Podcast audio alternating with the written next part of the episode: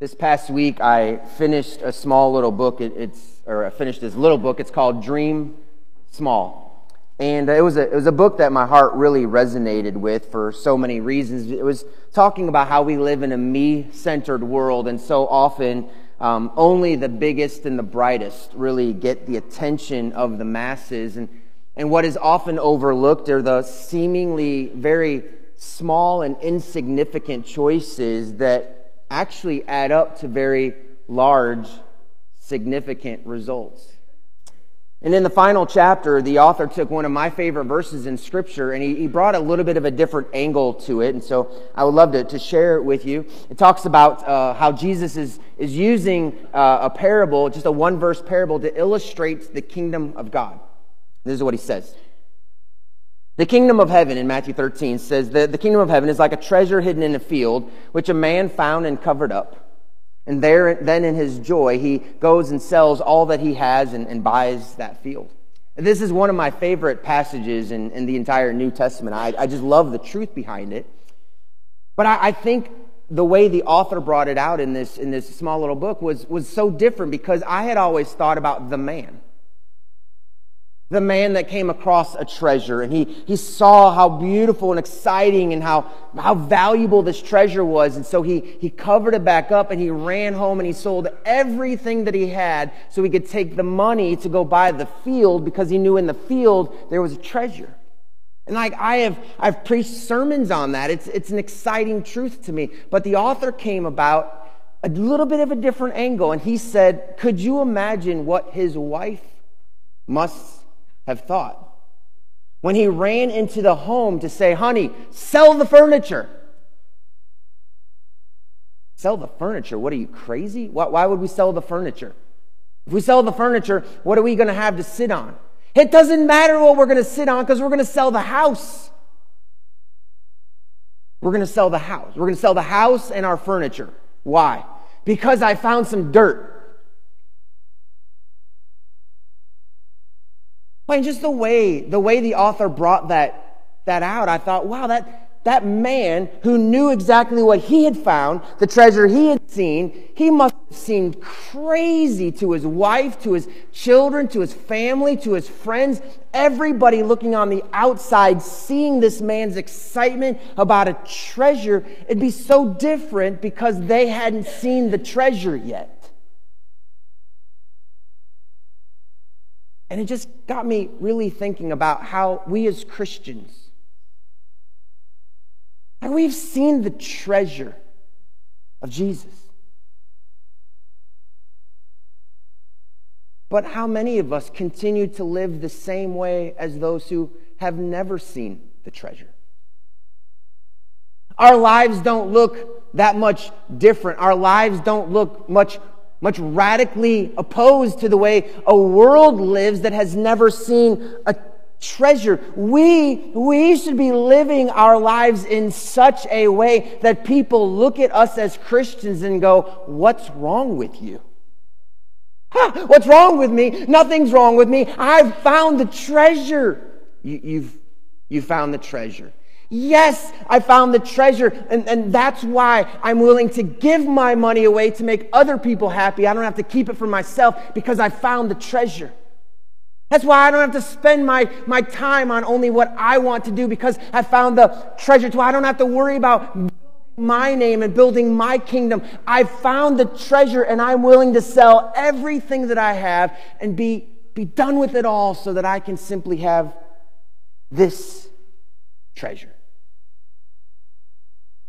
How many Christians live that way, though? I mean, we might look at a few missionaries who are willing to truly leave behind everything that they have and go to a foreign country, but why do we have to talk about missionaries that way when we as believers right here should be living in such a way that we've found the treasure and our lives are radically different? I think sometimes it's because we forget that we found the treasure. And there are other things that begin appealing to our senses. In 2 Samuel chapter 18, we're going to jump right into the middle of a scene. And so I've got to do just a little bit of background and tell you what's going on. If you don't know the Old Testament well, David is the king right now of Israel. But he's got a son whose name is Absalom, and circumstances have led Absalom to round up an army to try to fight his father David. And Absalom's armies start coming, and when they do, David retreats from the palace of Jerusalem. He leaves the throne behind. They set up camp somewhere else. Absalom comes. Absalom, the son of David, sits on the throne. He gathers his armies, and he readies them for battle, and they start to attack. David is going to gather his armies, and he's not going to fight his son. But he tells his armies, before you go out to battle, here's one instruction. Take my son alive. Do no harm to my son. So, if you look in 2 Samuel chapter number 18, and we're not going to read all of this, if you were to read it, you'd find that Absalom, this son, during the battle, he's riding his battle horse, and his long hair gets caught in some trees, and he gets literally hung up in the trees by his hair. And David's general takes 3 small arrows and shoots those arrows right through the heart of Absalom and kills him.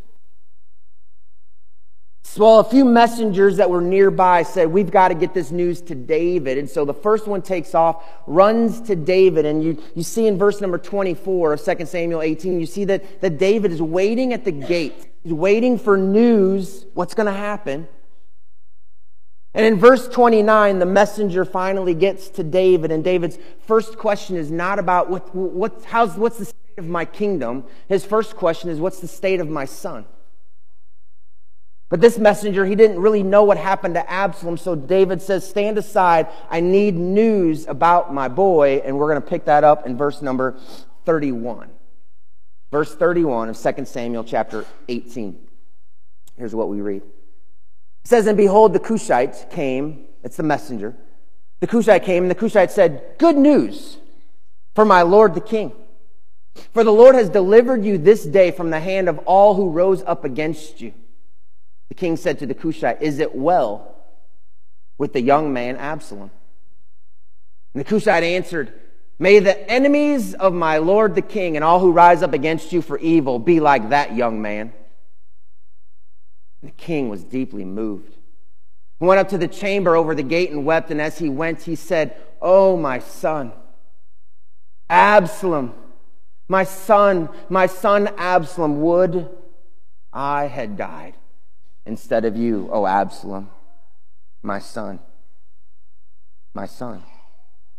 Such a tragic moment in the history of the nation of Israel as King David's son is killed and David receives the news. And I just want to point out a couple of truths from this particular passage.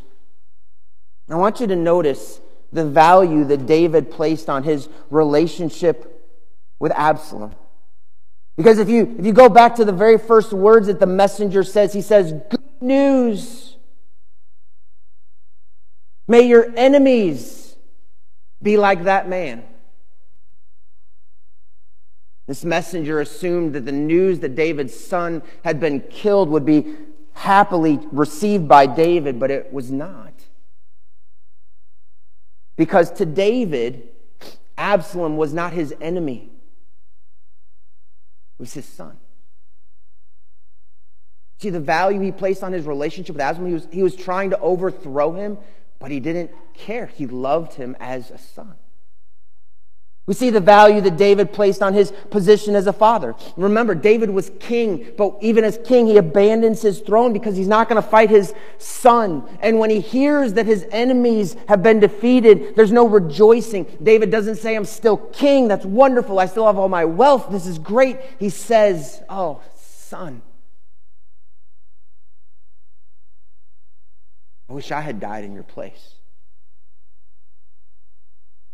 Because he knew that their father-son relationship would never be reconciled again. And we see the value that David placed on the life of his son.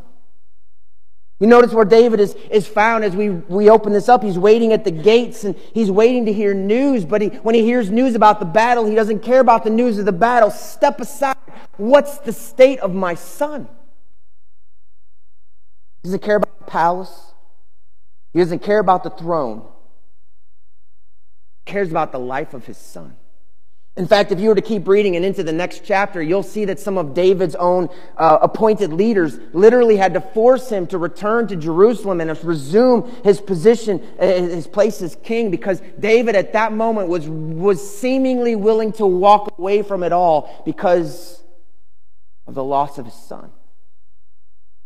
But here's what's important and what I really want you to take away. Well, what we're reading here is a man who had literally had it all. He was the former warrior who had defeated Goliath. He had the respect and admiration of all of the kingdom. He had the wealth and the power that the throne holds. And yet he was willing to give it all up for the one thing he had lost: a relationship with his son. And I wonder how many times we have similar scenarios played out in our lives today. And I don't mean kings and armies going to battle, but like as we chase and as we begin to continue to gather more and more and more stuff in our lives, we sometimes lose sight of what is most valuable until it's taken and we can't get it back. It's one of the things that resonated with me with this small little book with Dream Small, because it was meant to force me to reflect and the things that I am truly living for in my life. And it asks this question over and over and over. And it's something that I would love for you to consider as we enter a new year. Am I really investing my life in what truly matters? I know this isn't what you're going to want to hear from your pastor. I don't have goals in 2023 to see how many churches we're going to plant or how many missionaries we're going to send or how much money we can raise to build a new building. I have no goal like that whatsoever. And I know to some people, you're like, well, you should. I mean, you're the leader of the church. You should be doing that. And I'll tell you what my goals are. I desire to pastor a church where every single person embraced their position of being a disciple of Jesus and embraced the mission of making new disciples. I would love to pastor a church where every man, he simply loved his wife and he invested his time and his energy in his children. And he was present with them when they were there. And his job was not all consuming him away from the things that are most valuable to him.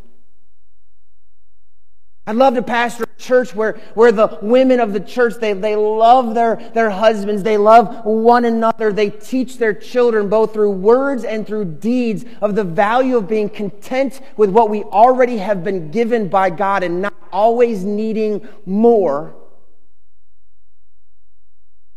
I'd love to pastor a church where every teenager would boldly live out their life as a witness for Jesus, whether it's the halls of a Christian school, the halls of a public school, the halls or the home, your own home as a homeschooler, and wherever you go outside of those school walls, that you are simply a witness for Jesus. I'd love to pastor a church where members would desire to grow in their relationship with the Lord and do it together. Embrace opportunities to serve one another. Be quick to pray with one another. Joyfully share the good news that we found the treasure with those who have never seen the treasure. Where generous support of the mission and the ministry of this church is worked into the family budget. Where corporate worship is actually prioritized in our schedules. Where guests and unbelievers, when they come, they are welcomed with excitement and joy. Where small groups become exciting gatherings because people who love one another get together to learn about the Savior who loves them. See, those would be my goals, because I really think if you took those small goals that most people would think, well, that's nothing. I think if we were to take those small goals and bring them all together, we'd find this church doing big things.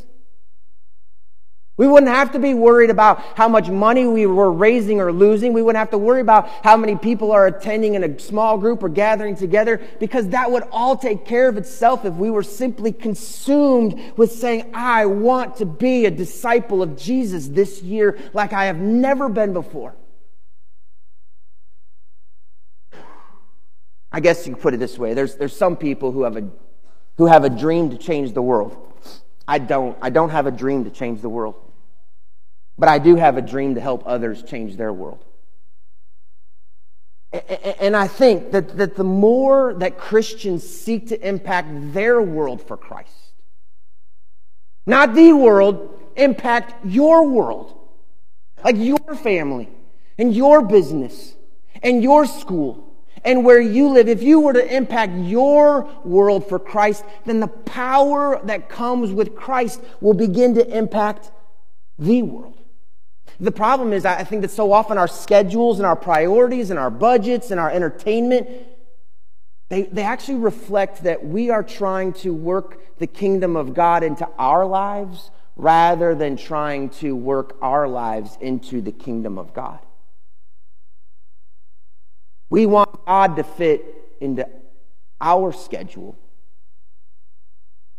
into our desires, into our wants. And the problem is when we start thinking that way, we get things out of order.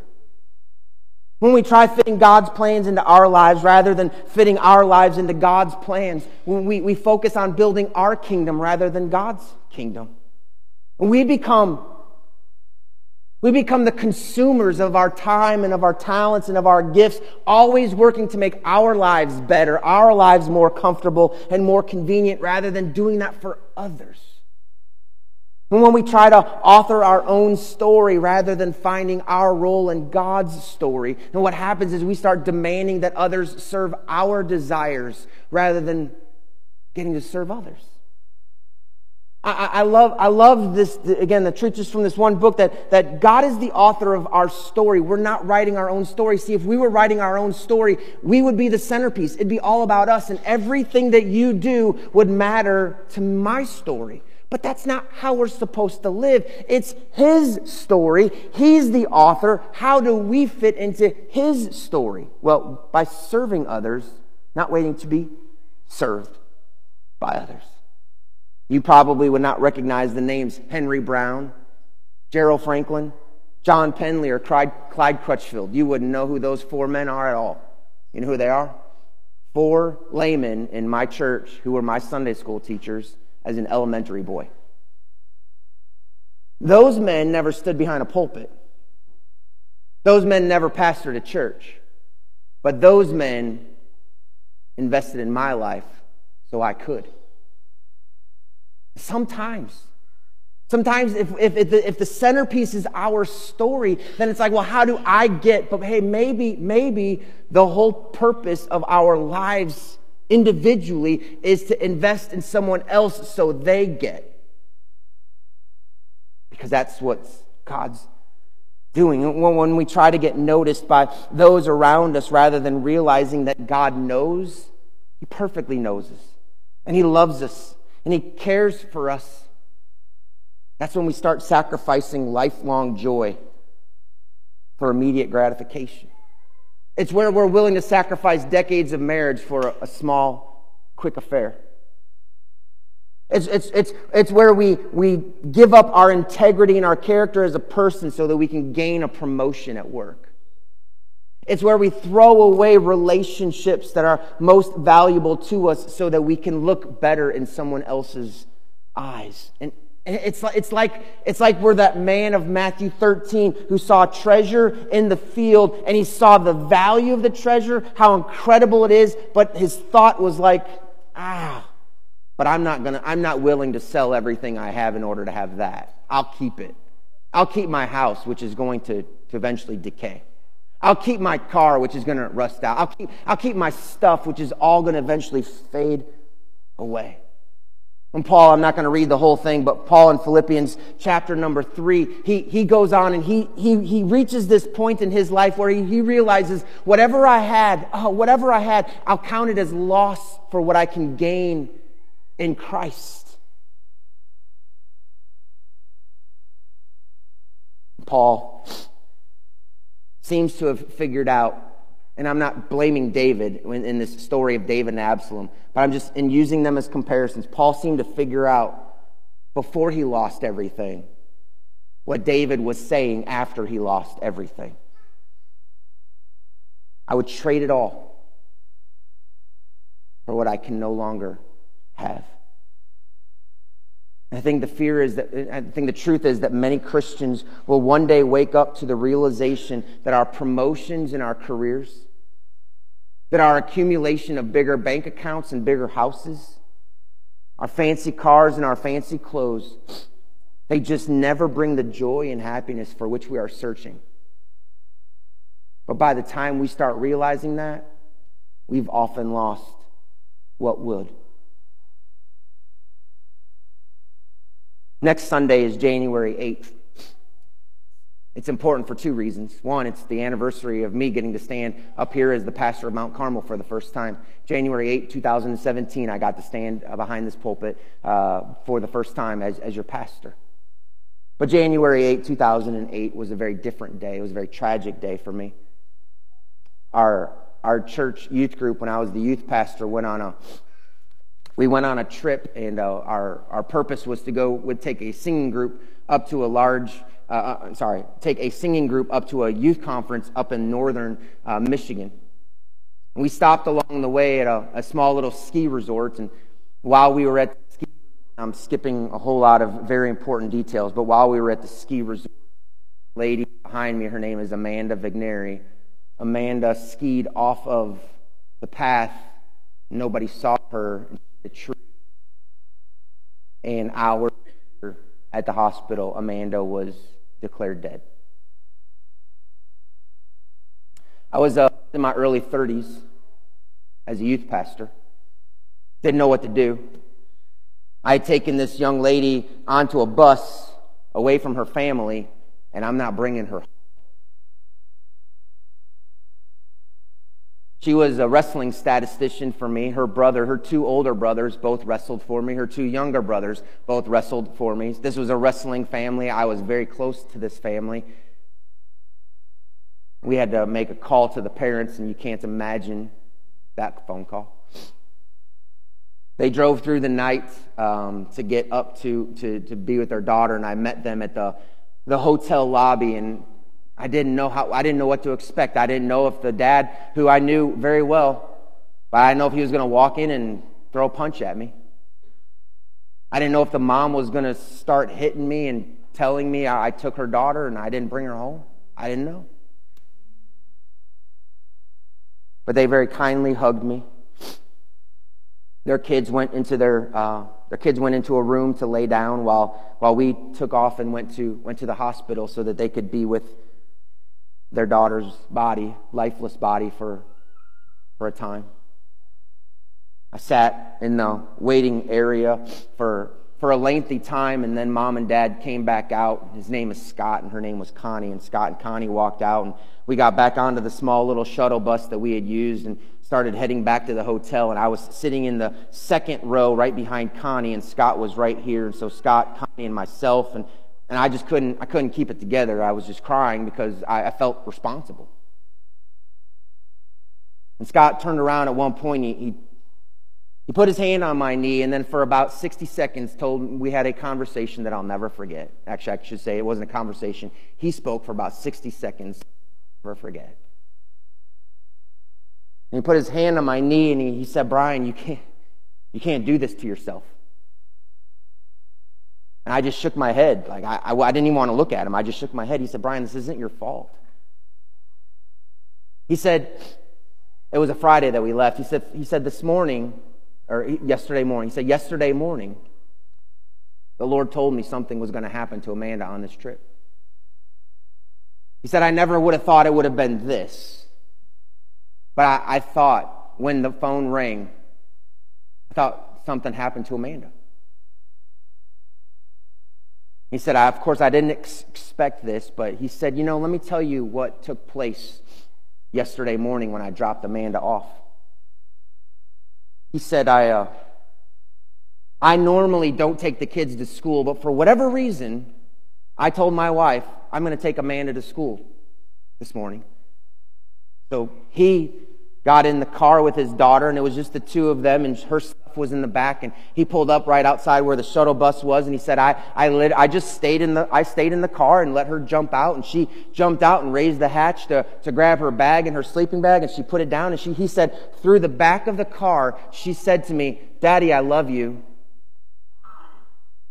And he said, I love you too, Amanda.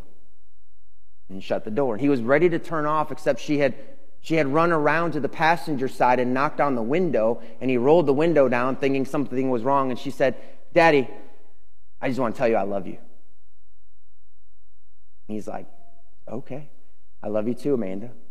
He said, I was putting the car in gear, and she ran around the front of the car, and she ran all the way over, and she opened up my door, and she reached inside, and she gave me a hug and said, Daddy, I love you. He said, 3 times. Yesterday morning, my daughter said she loved me. And then he said these words. He said, Brian, I know I loved my daughter, and she knew it too. And I know my daughter loved me. He said, everything that we wished we would have said to one another, we've already said. And then he said this, I have no regrets. I have no regrets. That doesn't mean his heart isn't aching and breaking. It didn't mean that, but it meant my daughter is gone and I have no regrets. Now, let me tell you a little bit about this family, and I know we're running out of time, but this is a family that didn't have much. They had 7 kids. That's a lot of mouths to feed, and they were going to a Christian school. That's a lot of tuition to pay. And when we'd sometimes go to McDonald's, they would sometimes sit in the car and eat a peanut butter and sit on the bus and eat a peanut butter and jelly sandwich because they couldn't afford to go to McDonald's. That's the kind of family we're talking about. They didn't have much. They didn't have the nicest of clothes. They didn't have the newest fashions.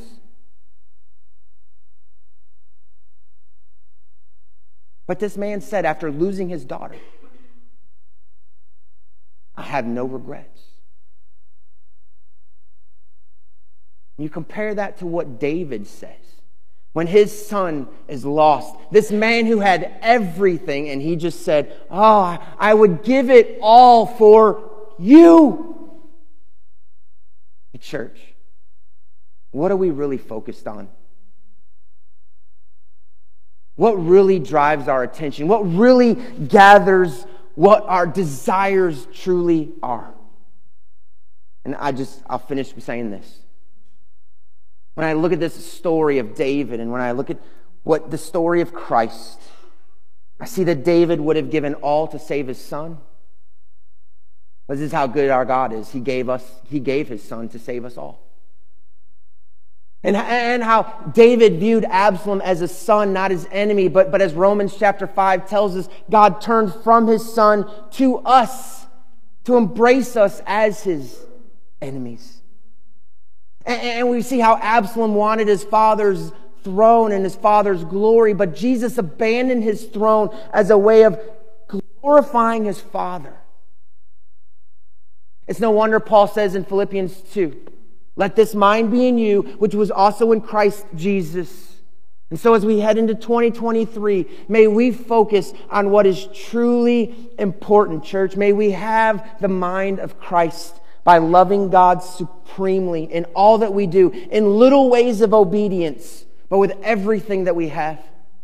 That we love our family more than we love our jobs, more than we love more money, more than we want more stuff. Love your family. Spend time with them. Be present with them. Turn off the TV. Put down the social media. Get your phones out of the way and spend time with one another. You will have all the time in the world you want to get on your phone when your kids are gone. Be with them. Love your Christian family. Care for one another. When you know there's a need, immediately step in and say, how can I help? That's why we have a church. Not so we can come together on Sunday morning and sing. We're not here for this. We're here for one another. I'm sorry, I'm getting a little passionate there, but... And love your community. You found the treasure. If you know Jesus, you found the treasure. You found it. Go tell other people about it. No matter what the cost is, you have the treasure. You're never going to lose it. He's taken you as his own. Now go love your community by being involved in the needs that they have and showing the love of Christ to them. I'm sorry if I got a little bit excited there at the end. I didn't plan that. But may we be a church who loves our God, who loves our families, who loves our brothers and sisters in Christ, and who loves the community around us. Because that's what Jesus did. Would you pray with me? And we'll close by sing and shout to the Lord this morning. Our Father, man, I read this and my heart is just gripped. I've witnessed firsthand a man who didn't have much, but who felt like he had it all. And yet we also read this morning of a man who had it all, but he gave it all up for what he was losing. Lord, may we be a church. May we be a church whose focus is placed squarely where it needs to be, and that's on the person of Jesus. To love God, and as we begin to love God, we will learn of God's love for others, and we will love others rightly. Lord, help us to be the kind of church that you want us to be this year. I don't really care if anybody knows. I don't really care if anybody sees. May we just be a church full of disciples who want to make new disciples, because that's what you've called us to do. And may we start in our world. May we love God. May we love our families. May we love our church. May we love our community, because that's what you would call us to do. Church family, with your heads bowed and eyes closed, I'm just going to give you just a few moments, and I'd love for you just to simply reflect. Is there anything that needs to change as we enter this new year? Is there anything in our life that is it's just out of focus? I realize there's so many things that I would regret if something were to be taken from me right now, and I don't want to live with regret. If you don't know Jesus as your personal Savior, if you don't know Jesus as the one God sent to deliver you from your sins, that's the first step. We'll stand and we'll sing in just a moment, shout to the Lord, and just realizing that it is our call to Christ that is supremely important to us. And while we stand, I'll stand down front here, and I'd love to pray. If somebody wants to pray together, I'll pray with you. But Lord, would you continue just to work in our hearts? Would you give us the mind of Christ and the heart of God and a life that shows others what it truly means to say, I found the treasure. I found the treasure, and it's worth everything. May we live that out for those around us, and for your glory. In your name we pray.